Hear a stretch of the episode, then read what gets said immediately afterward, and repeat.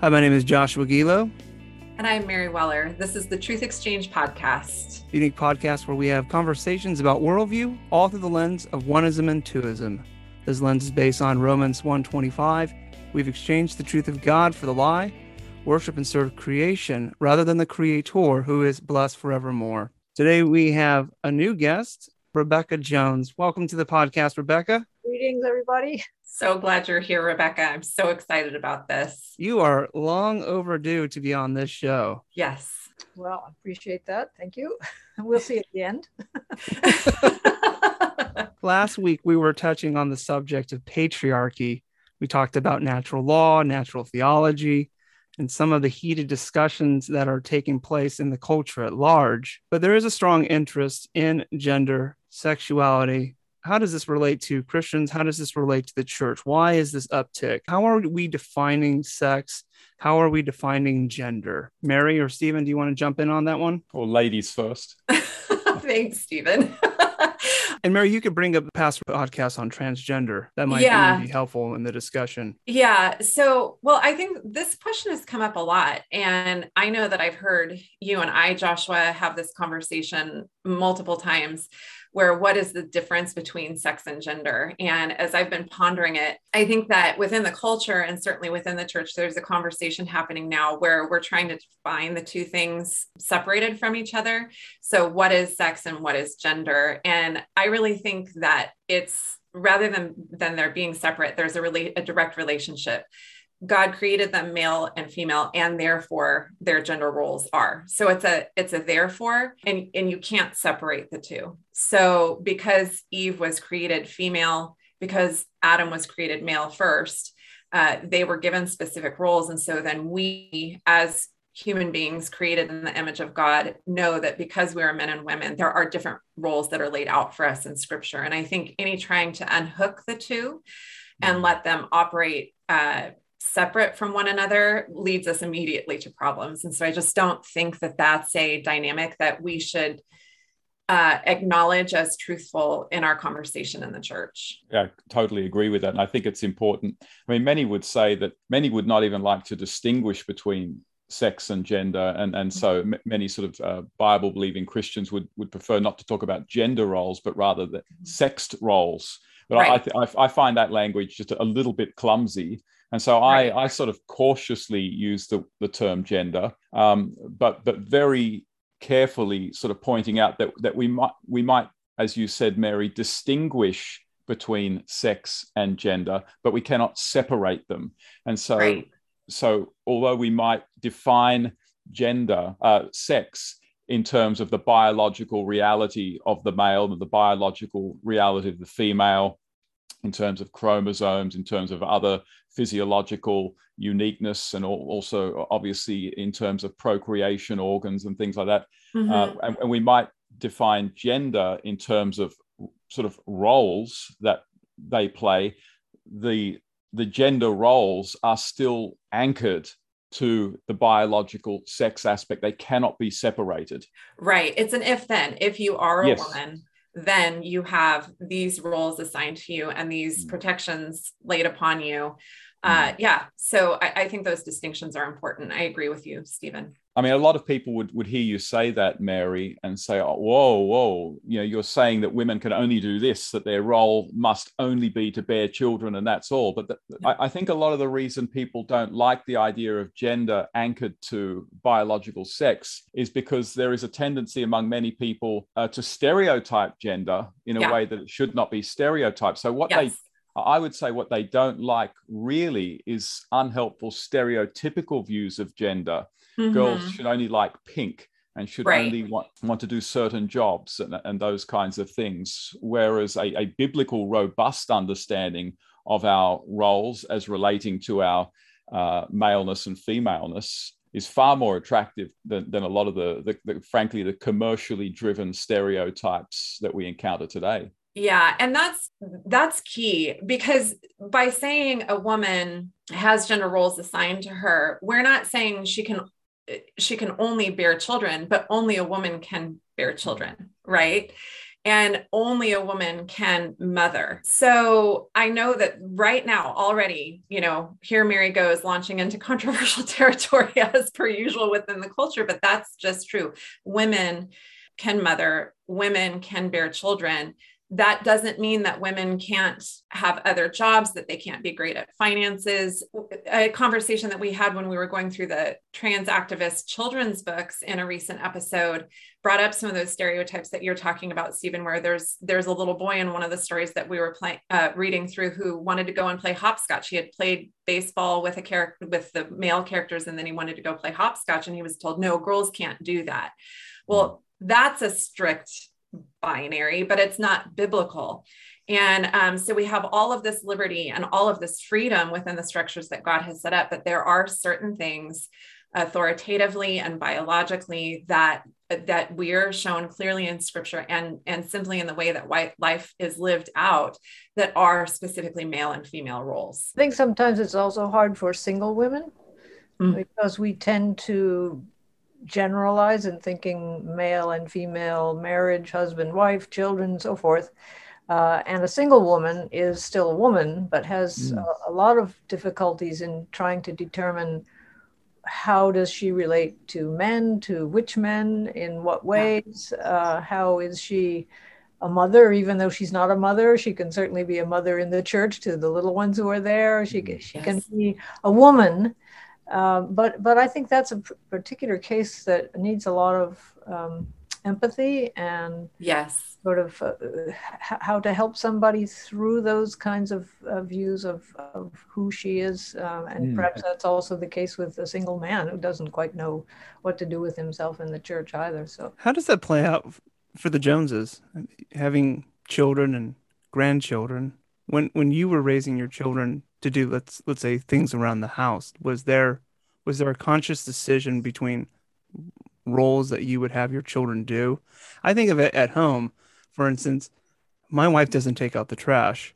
And p- part of that that reason is is because at the end of the day the trash is so heavy and so i as as the man she can't she just can't lift it you know so it's it is the the natural assumption then therefore i as the man need to take care of that duty now, there's nothing biblical about it other than the fact that she's the the fairer sex.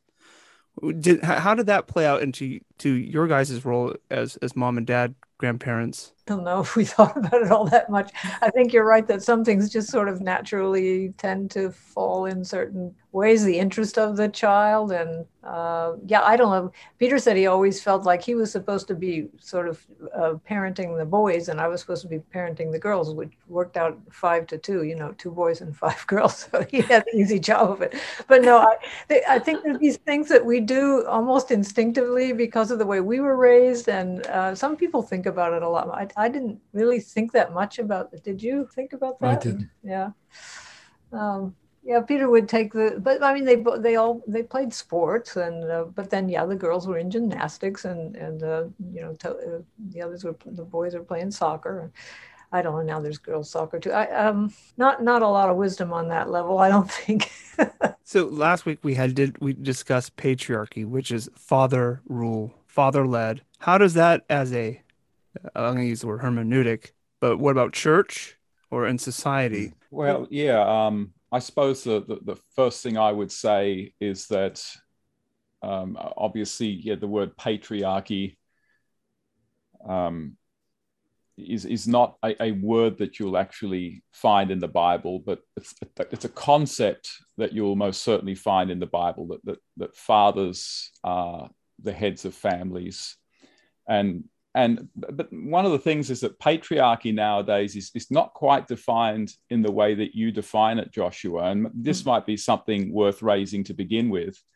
Uh, so for example if you read a, a book like uh, Aimee Byrd's uh, recent book recovering from biblical uh, manhood and womanhood she if, if you if you sort of read through that book and she's pretty typical of the way the word is used nowadays if you try to sort of glean a definition of patriarchy from that particular book it would be the way it's used in a lot of modern feminist uh, writing which is basically men dominating over women.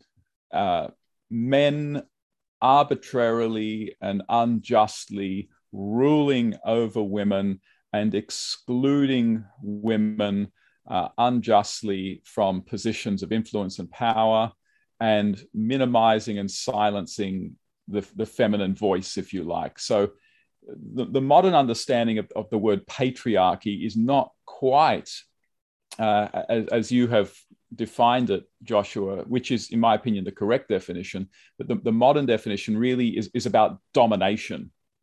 And uh, domination itself is, is, is, a, is, a, is a word laden with negative connotations like tyranny and that sort of thing. Uh, and so, pro- probably a, a, good place to start is sort of just to clear up that by patriarchy, we don't necessarily mean sort of the the illegitimate domination of men over women to the point where women aren't intelligent agents anymore with anything to contribute and, and no longer have a, a voice to contribute.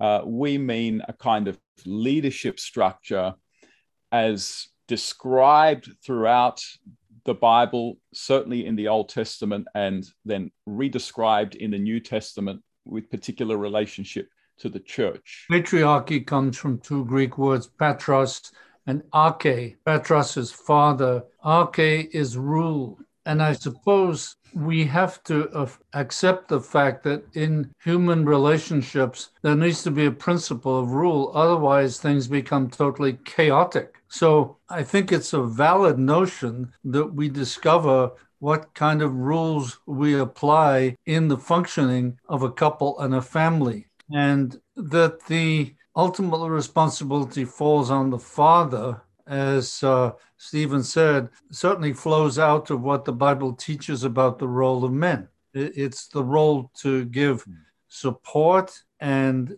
to provide the means of living and all those kinds of things. But it's a benevolent arche, a benevolent rule not a domination. And that's what we must always keep in mind. Yeah. And it's a sacrificial, it's a sacrificial yes. model of leadership. And this is the other sort of interesting thing about Aimee Byrd's book, um, uh, recovering from biblical manhood and womanhood. She sort of throughout the book criticizes patriarchy, sort of criticizes patriarchy, and then looks at, at some of the verses which you know plainly teach, uh, you know, wives submit to your husbands. You know, Ephesians chapter five being an obvious one. Um, Why don't you read that? Do you have that, uh, that open in your Bible? Oh, I can, I, I, can, I can find it. Just a second. Yeah, or if anyone else finds it more quickly than me, feel free to read it. But that, that's a wonderful idea. Yeah, Stephen, why don't you go ahead and pull that up and let's let's take a look at that text. And then I, I have another passage that I was going to read after you out of yeah. First Peter. Yeah, yeah,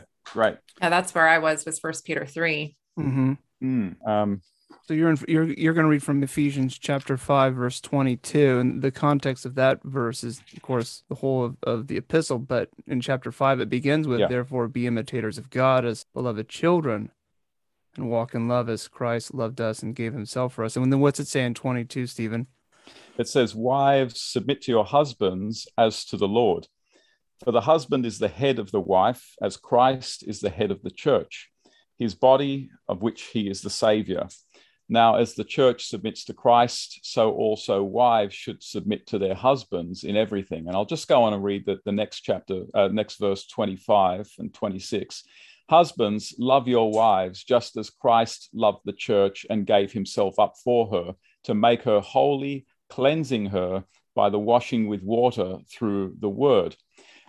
If I can just say what I was going to, what I was sort of thinking as, as I was reading Aimee Byrd's book, she's sort of critiquing this idea of patriarchy. And then she sort of comes uh, from memory to these verses and says, well, if there is any doctrine of submission here, and there clearly is, but she says, sort of says, if there is any doctrine of submission, it's, it's not about sort of dominating over women. It's really about service. It's, it's really about uh, servant leadership. And my response to that is, well, well yes, that is classically what what um, what complementarianism and and and sort of those who advocate for uh, domestic patriarchy have always said. They've never said it's about domination. It's they've always said it's about servant leadership and that sort of thing. So even critics, I think, of, of patriarchy, when they come to the text of scripture, even they have to, what they often wind up doing is sort of admitting uh, that there is a kind of model here, of a, a, a sort of a, a, a, a, a, um, a, hierarchy, if you like, a headship here, and and and see it quite clearly in the way that complementarianism and, and, and defenders of patriarchy would say it's about servant leadership. I think it's interesting at the, the verse, verse that comes right before that section, uh, and people will say, well, we need to really, it's, it's just about us all submitting to one another. So everybody has to submit to everybody else and um, do that kind of servant leadership. Well, do that servant servantness, the service of others. But I, I really feel like there ought to be just a colon there submitting to one another out of reverence for Christ, colon, wives yeah. submit to husbands, husbands love your wives, children submit to your parents. So everybody is in submission. Yes. And even the Lord Jesus is in submission to his Father and to his Father's will. Um, yeah. And yet he gives himself entirely to, to the church, but he's under the authority of his Father. And uh, I think when we realize that everybody's under submission, and that submission requires for all of us a, a, difficult job when we're sinners. Mm. You know, mm. fathers don't want to bother with taking care of their, you know, they just want to go watch the games or whatever. You know, they don't, they don't want to do that. They have to have discipline to do that. Mothers aren't always, wives aren't always like, okay, this is the greatest man that ever walked the face of the earth, and therefore, you know, I owe him every single, you know, uh, accolade. But uh, uh, on the other hand, we're we're all under submission. So I, I think the idea of submission, we, we, ought to all get used to the idea that mm. we don't really define ourselves, and we have to mm. conform ourselves to to the patterns that God has given us individually and as women, as men, as children, as parents, as husbands, etc. So it, it all um, evens out in the end, in a way. We if, all have a difficult job. so if we are all in to be in in one sense submissive to one another, then how is the Apostle Paul's call to women to submit to their hu- husbands distinct? Well, I'm saying this is how you submit. He's saying we all must submit to one another. Now, here's how you do it. Mm-hmm. You know, wives, submit to your husbands, and children, submit to your parents, and do what's right in, in the Lord. And, and so we all have this ultimate responsibility of submission to the Lord, but we have it in the context of the, the life that he's given us. If you're a woman, you're not a man. And the church submits to Christ, but Christ doesn't submit to the church. Yeah. yeah. Nor do children submit to, uh, nor do parents submit to children. That's right.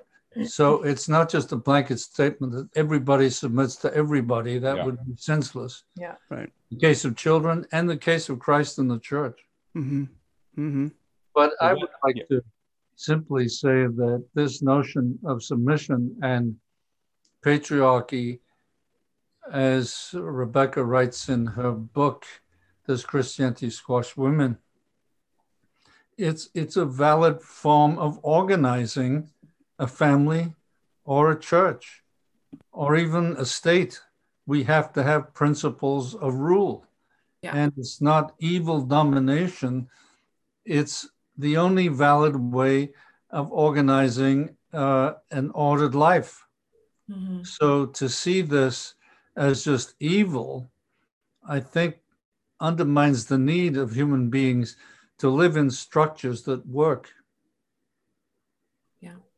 Well, and in any of those structures, it's it is the service aspect that makes us respect the person.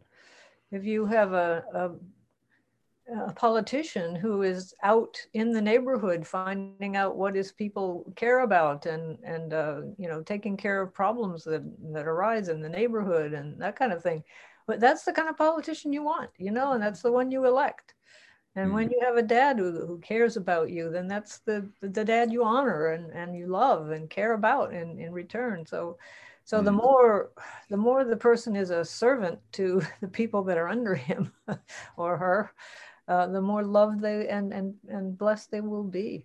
I think if you just begin off saying that patriarchy is a bad thing, you fail to respect what we've just said that human beings need structure. And so mm. it's foolishness to simply say patriarchy is evil. It's the way patriarchy is exercised as loving uh, servant leadership in all cases. Mary, do you have something to add to this? Because I have a few things, but it could be good to hear your voice now. Well, I just simply think of the the thought that we raised in our last conversation about this that in every place where um, we've seen sinful oppression, it's not because patriarchy was bad. It's because one piece of that picture of submission was being adhered to, but another was not. Yeah. And, and that's why that entire section in uh, Ephesians is so important. And I was just looking too at First Peter 3, which, um, you know, I was brought to this uh, portion of First Peter as a wife. Um,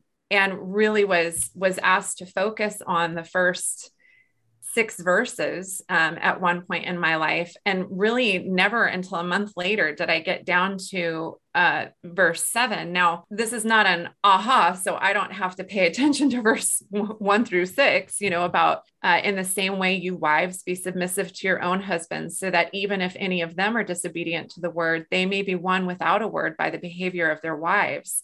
As they observe your chaste and respectful behavior, uh, your adornment must not be merely external, braiding the hair and wearing gold jewelry or putting on dresses, but let it be the hidden person of the heart with the imperishable quality of a gentle and quiet spirit, which is precious in the sight of God.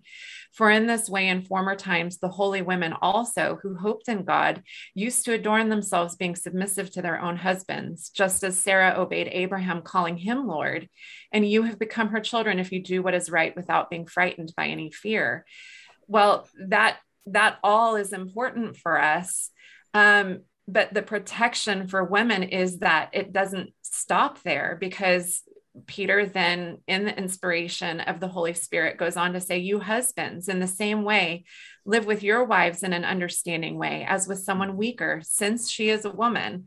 That therefore crops up, right? Because she is a woman, this is this is the way you do it and show her honor as a fellow heir of the grace of life so that your prayers will not be hindered and so a man who um, is using the idea of patriarchy as an excuse to oppress his wife is not following the whole of what scripture says. And so, any place, I believe firmly, any place where patriarchy is oppressive, I think it is because of the sinfulness of men and women that um, the whole of scripture is not being followed in those areas.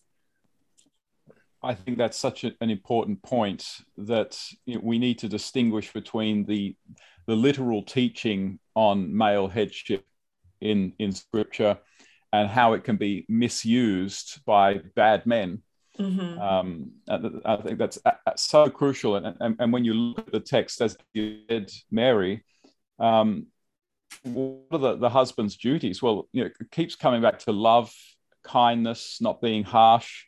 So, you know, Ephesians 5:25, love your wives as Christ loved the church. And we know mm-hmm. how Christ loved the church. Uh, he gave his own life. Yeah. so this is it's like we, we, we, the point we keep coming back to male headship is not about rights it's about duties. And any, any man who's sort of excited about male headship well maybe that, that's a really really good man but also maybe that man doesn't really understand what he's getting himself in for what he's getting himself in for.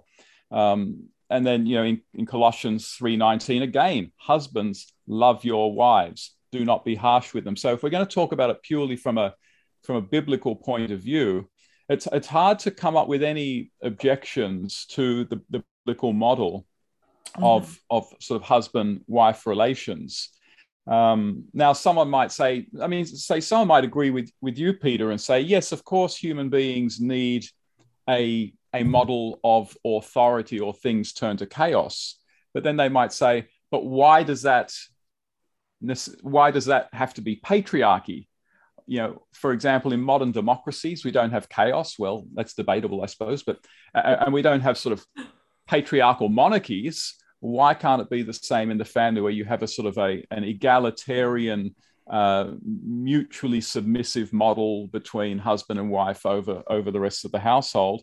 And, and probably at that point, it's important to point out that that that Paul himself and the Bible itself grounds male headship in the very created order to begin with. So it's not something that Paul invents. It's not it's not a question of well we, we do kind of need a model for for order or it'll all become chaotic. So you man says Paul you, you're as good as anyone else. You do it. You, you can be the head. I it's choose you. Like, yeah, yeah.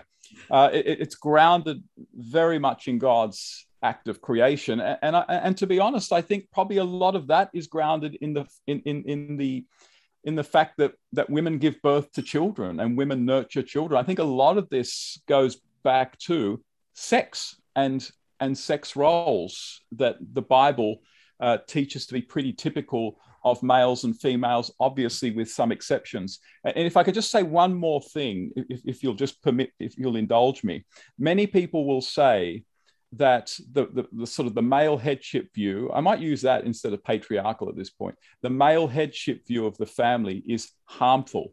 Uh, again, Aimee Byrd throughout her book calls uh, sort of the, the, male headship view, she calls it dangerous, she calls it harmful uh, at various points in her book. But in actual fact, there have been studies that have been done quite recently indicating that in actual fact, conservative religious families are happier and much more functional uh, than all other religious kinds of families. And this is actually really important research because you know our, our, our, sort of assumption might be oh in in in traditional gender role families in sort of patriarchal gender role families women are probably going to be more unhappy. Uh, and that's almost something that you hear in the mainstream media. We've certainly heard it here in australia but in actual fact, um, there, are, there are numerous studies indicating uh, quite the opposite. So, a study conducted in 2019, uh, published by the Institute for Family Studies and, and the Wheatley Institutions, and the study was done by Brad Wilcox. I have his book, uh, Soft Patriarchs, uh, published by uh, Chicago University Press, Gold Standard, and, and others. Uh, they did a they, they, surveyed international surveys and found uh, that in actual fact uh, the, the happiest wives are wives in families where male headship is actually uh, the the operating assumption of the family structure. Um, and this this study is available online uh, for anyone to see. And, and, and time and time again, we see that the happiest, most functional families are actually uh, complementarian or male headship families, uh, ranging from the happiness of the wife to uh, the wife's uh, to, to, the, to, literally the quality of the sex life, according to the wife. They actually have the highest quality sex lives. Um, you know, th- this is all uh, in surveys that are readily available. And so again, sort of the the, the objection that, that that the the male headship model is is maybe spurious and not truly taught in scripture because it must be so dangerous is just statistically flawed. All right. Yeah, no, I think that the culture puts so much pressure on young women's career. They need to prove themselves. Um, it's too scary, of course, to get married and have kids, and especially with the the way the world is going and and uh, global warming and all. Uh, yeah, so they you end up with this um, a, a, sense of shame if you feel that you could go and just be in a marriage, have a husband who loves you, have children, enjoy being at home with them, uh, homeschool them eventually, and and just. And I always tell people it's the best job in the world because nobody can fire you and everybody loves you. So, what more would you? What more would you want? you know, there, there's a lot of joy in it. Uh, it it's in, it's not. Um, so I, I feel sorry really for the pressure that uh, young women are under um, in terms of marriage. They they're not seeing it that way at all. And uh, I, I, suppose you know you always ask yourself, am I using my gifts? Am I am I doing enough? Uh, but I think a lot of people ask themselves that if they're in a high career job as well. So at any rate, I I feel um, that we ought to try to liberate some of these young women from the shame that they will feel culturally if they decide they want to basically have that as a career to be a, mm. a, wife and a mom. There's a lot in the culture that is encouraging women not to. Oh yeah, and, not to and, have not to get married and not to have children at all. And then you see them getting married at, you know, 34 and then all worried because they don't know if they can have children, you know, and it, then they want the children and then it's too late to have, you know, yeah, it's a, yeah, it's interesting. I was in Australia a long time ago in 2003, I believe. And um, I met a lady, young lady, very smart young woman. She was about 37 years old, I think. And she said that she had five uh, friends from college, and they had all decided, to, you know, to go for careers first and marriage later. And um, now all of them are miserable because they're mostly divorced. They have no children. None of them had any children. And uh, she was so sad. You know, you could see that she was so regretted the decisions that she'd made to go for these career things instead of, you know, you can have some, you can have a, a marriage and have a few children and find something afterwards when they're off to school. If you want you know you can find some interesting things to do if you're tired of just being at home alone nobody around to look after anymore. But um, anyway it never seems to go in that direction. Not never but it, often it doesn't so. It's interesting um, I was speaking at a a, a, a conference uh, late, uh, mm, last year, and it was a conference that uh, I speak at every year for 18 to 25 year olds. And you know, the question of calling came up. You know, you know, what are we called to do? And, and of course, the message to young people these days is to it really it really is career oriented. I mean, if it's not just sort of vague, be who you really are kind of nonsense, it's very much sort of career oriented. And you know, I've been thinking about this for a while now, and and it occurred to me to say something that I'd never said to them before. And I said, and I said to them, you know, I, as far as I'm concerned, uh, if if if all you know, if if you know, most of you or all of you went off and became good mothers and good fathers, that would be an incredibly high calling for all of you, uh, maybe the highest calling for all of you. And after that, I had lots of young women actually uh, and some young men as well coming up to me and just saying sort of thank you. I've, I've never heard that before. And one young woman this lovely young woman said to me she said you know something? Out of all the options that i've had in my life the only thing i've ever known that i really really wanted was to be a mother. And i've never really been able to say that. Mm-hmm. and a lot of the young men also felt really um, encouraged by this because I, I think what we're doing is, and, and this is something we keep coming back to in these podcasts, and it is, is essentially grounding what it is that we're supposed to be doing while we're on this earth to something objective. And it's a it's, it's biologically objective and it's biblically objective and it is uh, mothering and fathering but also with the caveat that you mentioned earlier uh, rebecca even for those who are who do not have biological children and may not be married, even they have those male female mentoring roles as well. Mm-hmm. Uh, it's it's very interesting about the, this notion of career. Uh, that in uh, 2013, the Pew Research Center uh, published a study which said that two thirds of mothers would prefer not to work full time. So, in actual fact, the overwhelming majority of women with children would rather actually not be working full time and spending more time with their children. But as you say, it's that's not something we hear from sort of the mainstream discourse, which would see something like that as sort of a step backwards. Yeah, there's a there's a certain weight that I think the feminist movement has put on women where uh, you hear so many women say, "Well, I'm I'm just a mom." So in opening up opportunities for women to do other things. It wasn't just this also is available to you, but it's that you should also be doing this and you're less than if you do not. Mm. Um, and so there's this weight that they have, so many women have this desire to be uh, mothers.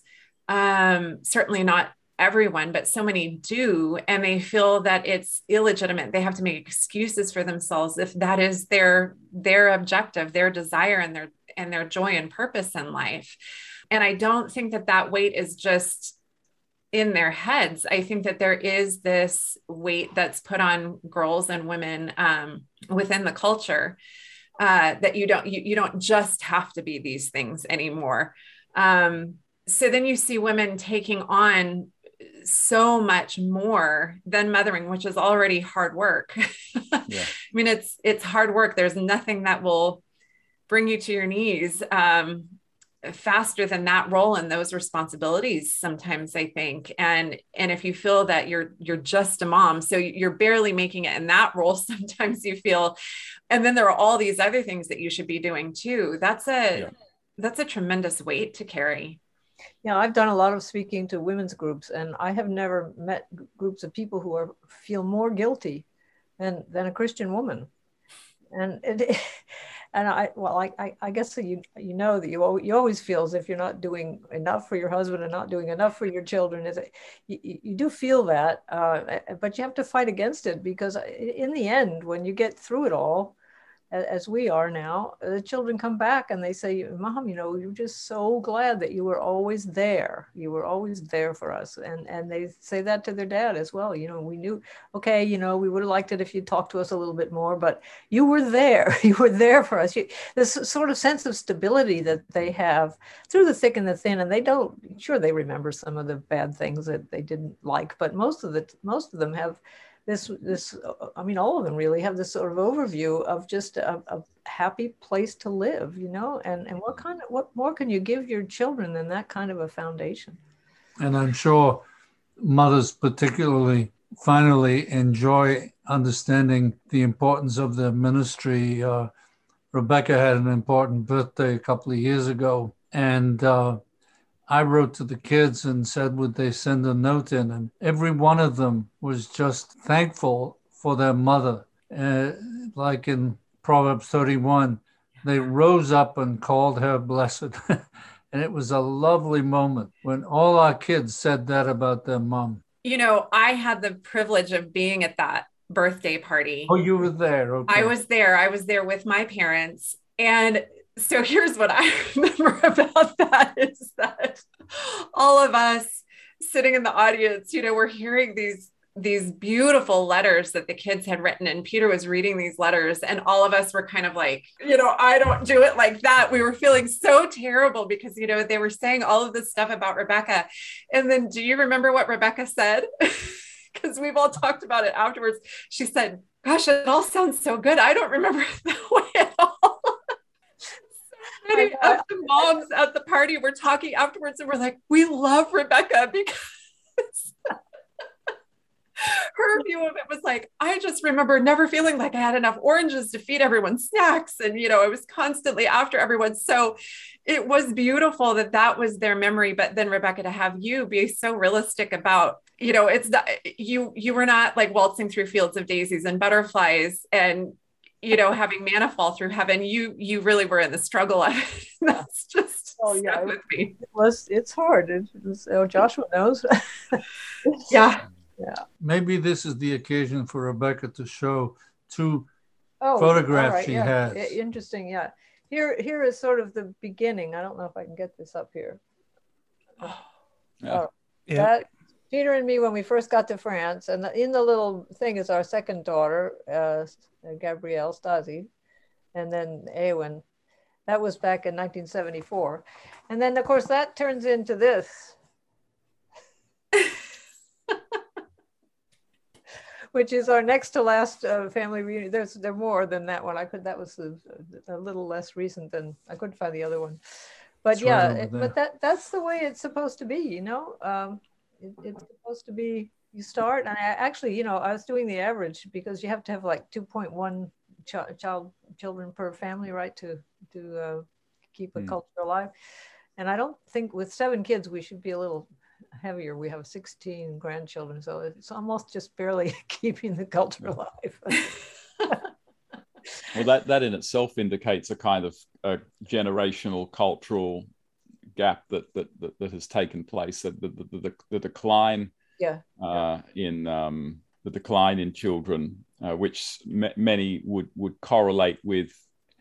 It's it's very interesting. Many would actually correlate that with the incline in women getting institutionally educated. Right. Uh, I, I, say institutionally educated because, of course, women uh, can can educate themselves and be educated outside of institutions. But there definitely does seem to be some kind of correlation, uh, yeah, between education and careers, and of course, a decline in in childbirth.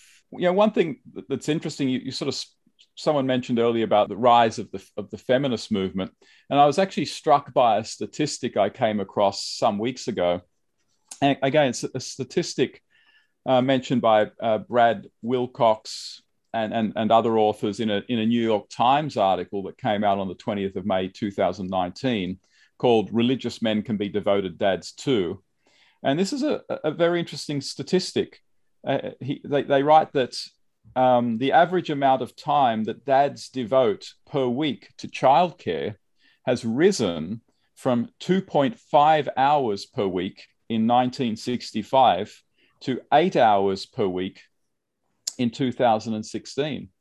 Uh, it, it just seems to me that if if anything might explain why a lot of women in the 50s and 60s felt disillusioned with the, their domestic life. Mm. It may have been something like that, that maybe that was a period where fathers were spending less time with their children than they'd ever been spending uh, because of all sorts of other social changes taking, taking place, uh, whether it was the distance to travel to work and longer working hours or something like that. But it's, it's probably not a bad idea to ask ourselves why did the the modern let's call it the second wave feminist movement arise in the first place. Yeah, can, can we just uh, define what feminism is? Because there's been like four waves of feminism. And at one point, feminism just was like are arguing just for fair pay. Females and males are they're equal. They deserve the same kind of respect. And isn't that I mean, isn't feminism then based on that a good thing for society? Shouldn't Christians be on board with that? Yeah. Um, I, I mean, obviously others are going to chime in here, which is good. But I mean, I, I wouldn't call myself a feminist, uh, even though I believe in in equality between the sexes. Because first, the word equality is very, very vague. Uh, so, for example, you know, communists believe in equality, uh, and I believe in equality, but I'm not a communist because the way they envisage and picture equality working out in society is something that I I think is at very best impractical, at worst quite disastrous. Um, and so, yeah, I'd have to be truthful and honest and, and not call myself a feminist because, because certainly modern feminism, it, it seems to be premised on the idea that if you believe that men and women are truly equal, then men and women will and ought to have all the same sort of social outcomes as men uh, you know, they ought to be equally represented in higher positions in, in, in organizations and in politics and in and all, and all the professions. Uh, there ought not to be really any strict role distinctions between men and women. And, and the fact of the matter is, I don't believe that. I reject that. And so that's why to, to, be you know honest and not misleading i'm just not a feminist even though i believe uh, in equality so if i was to define feminism would be not that not so much that men and women are equal that's almost a banal statement these days and that's what people will say oh if you if you believe men and women are equal you're a feminist that's not really what feminism is uh, any more than that's what communism is. If you believe people are equal then you'll be a communist. No it's actually much more than that. It's the idea that the proper expression of equality uh, between the sexes or the proper manifestation of that will be little to no distinctions in in what men and women do uh, in the outward social, political, economic sphere, and also in the home. That's how I would define what, what I might just call modern feminism.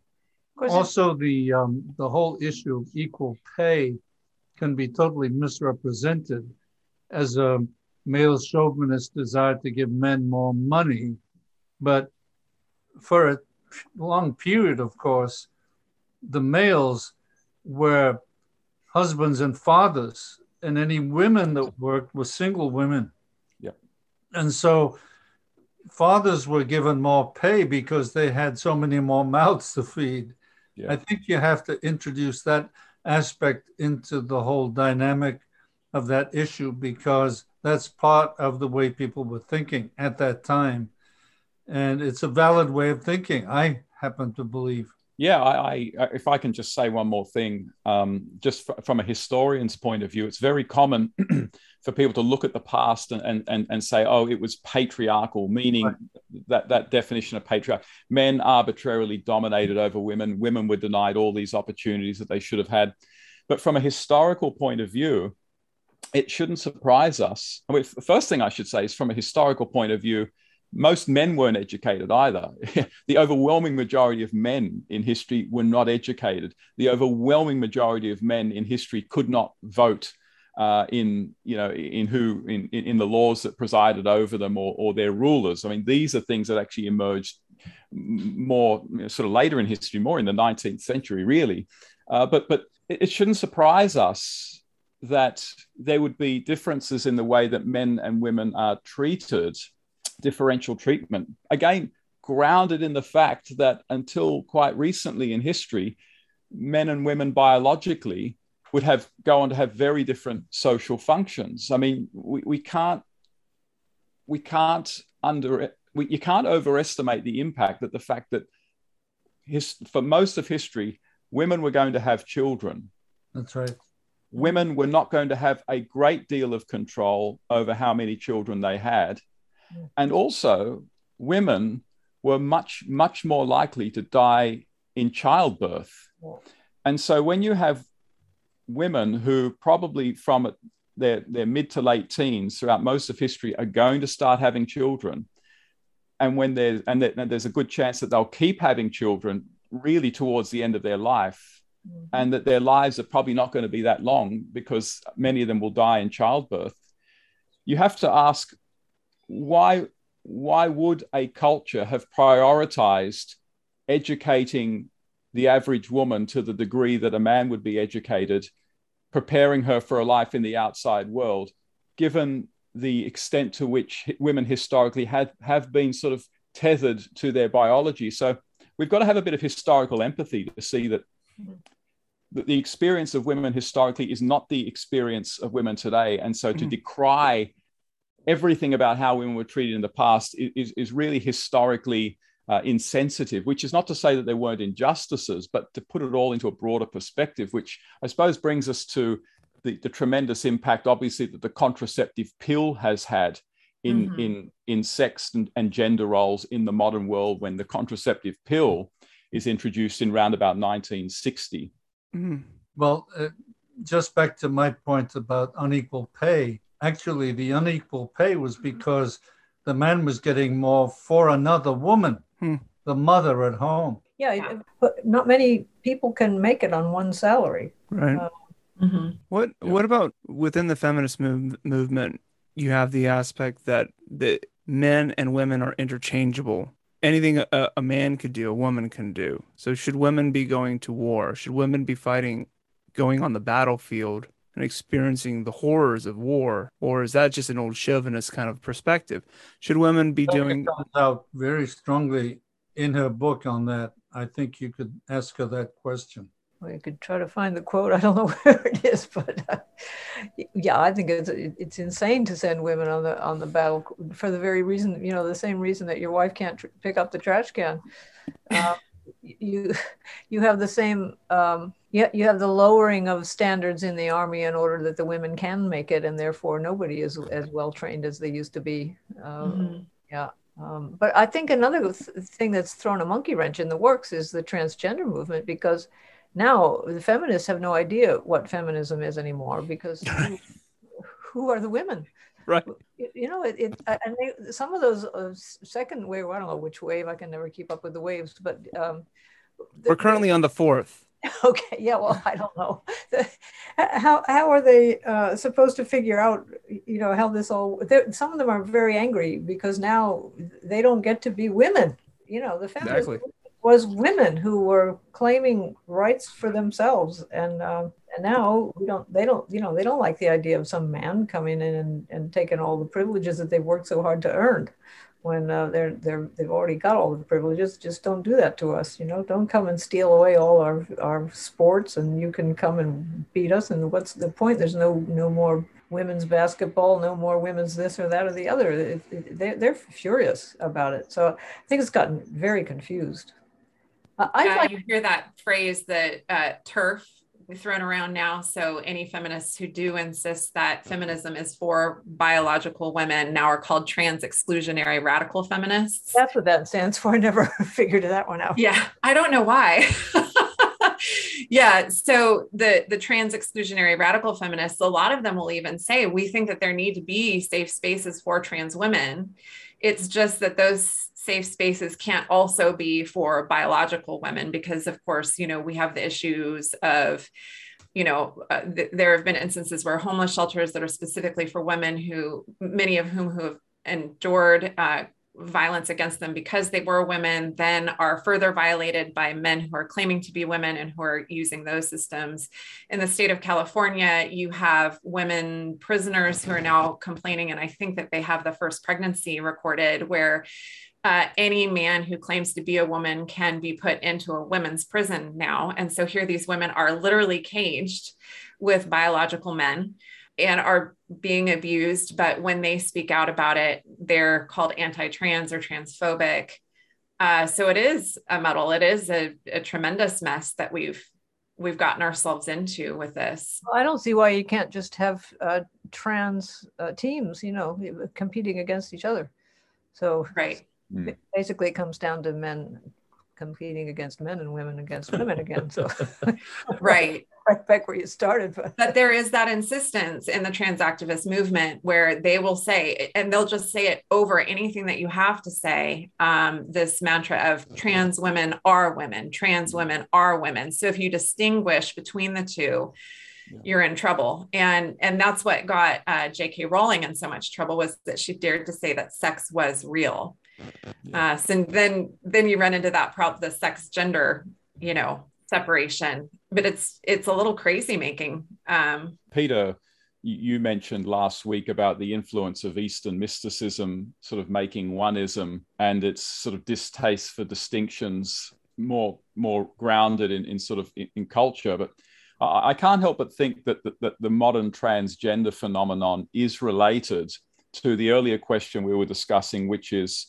uh, you know, can men do anything that women can do? And uh, of course, the, the, answer to that is sort of yes and no. Uh, there probably is a woman out there who can do, you know, something that a, a, man can do in a particular situation. So find a really good male, you know, combat soldier. You know, something there probably is a woman out there who can who can probably you know match him you know obviously a very rare kind of woman but but we've got to be careful that we're, we're always asking these questions. We're always asking general sort of generalities that, that, are, that are helpful.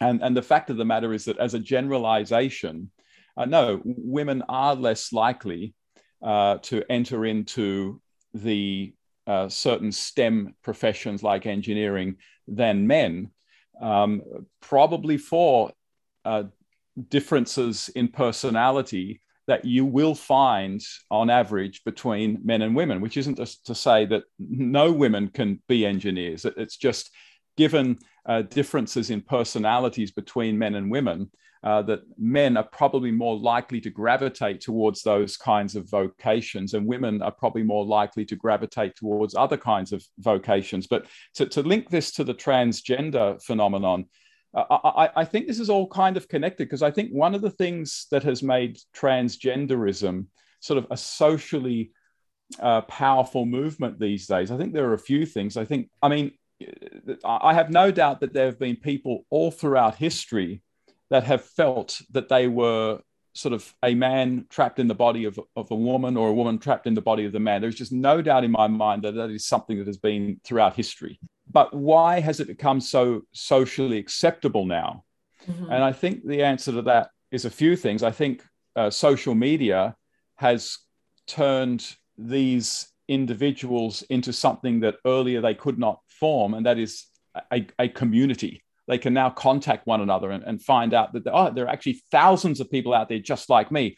I never knew. I thought it was just me, but here with this social media, I've connected with, and so it, t- it can turn them into really a, a, community and an identity group, an identity politics group. But I think even uh, beyond that, you know, again, since since the rise of of of of, of effective contraception in the 1960s, you know, one of the key roles and, and abilities and distinguishing factors about men and women has been diminished and it is it is motherhood it, it is procreation and so when you have more and more women putting off motherhood or even motherhood just because of the pill becoming really just an accidental element of what it is to be a woman now mm-hmm.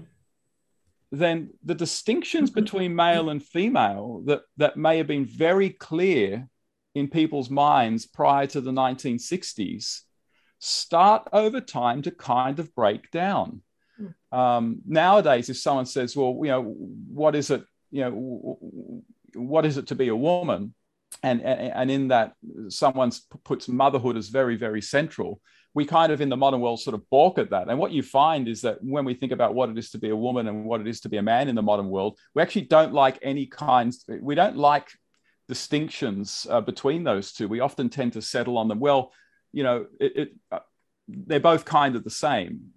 Uh, and I think that was made possible by contraception, which in our minds minimized the relationship of, of motherhood and children to womanhood.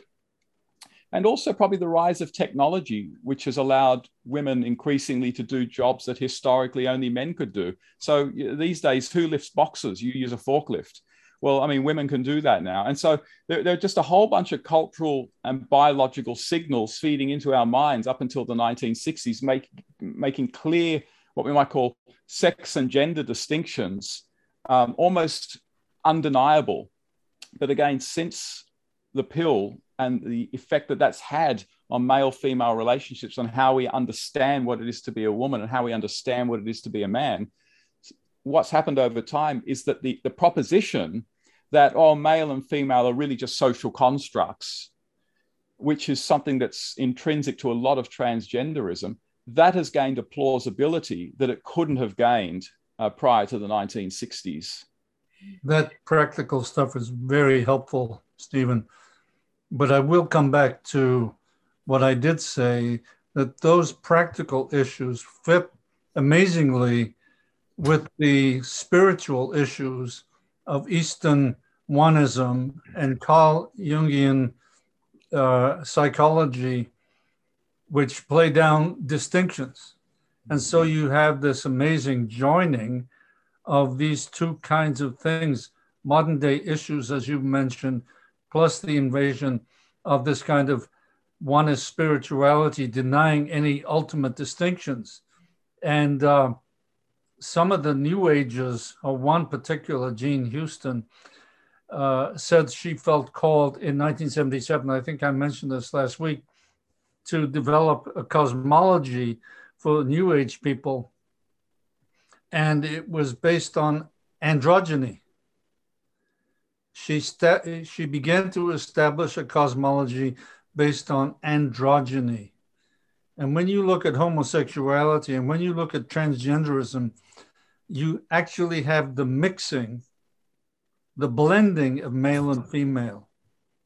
A male who says he's a woman is blending both male and female.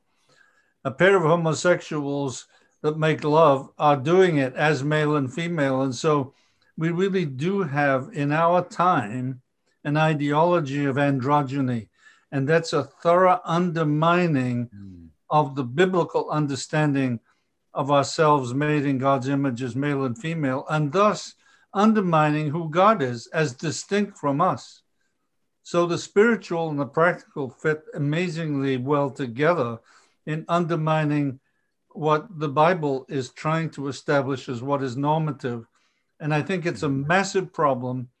And uh, you're pointing out those particular practical issues only point again to the difficulty of our preaching of the truth in such a way as to make it valid, namely that males and females are made in God's image to reflect who God is as distinct from us. Next week on the Truth Exchange podcast. We have this beautiful positive thing that we are safe in our identities in Christ. Good, you've replaced yourself and you know to stop now. Stop idolizing the nuclear family, idolizing marriage. Gnostics rejected any serious male and female differences. This concludes the episode of the Truth Exchange podcast. This program is listener supported and only made possible through the contributions of friends like you.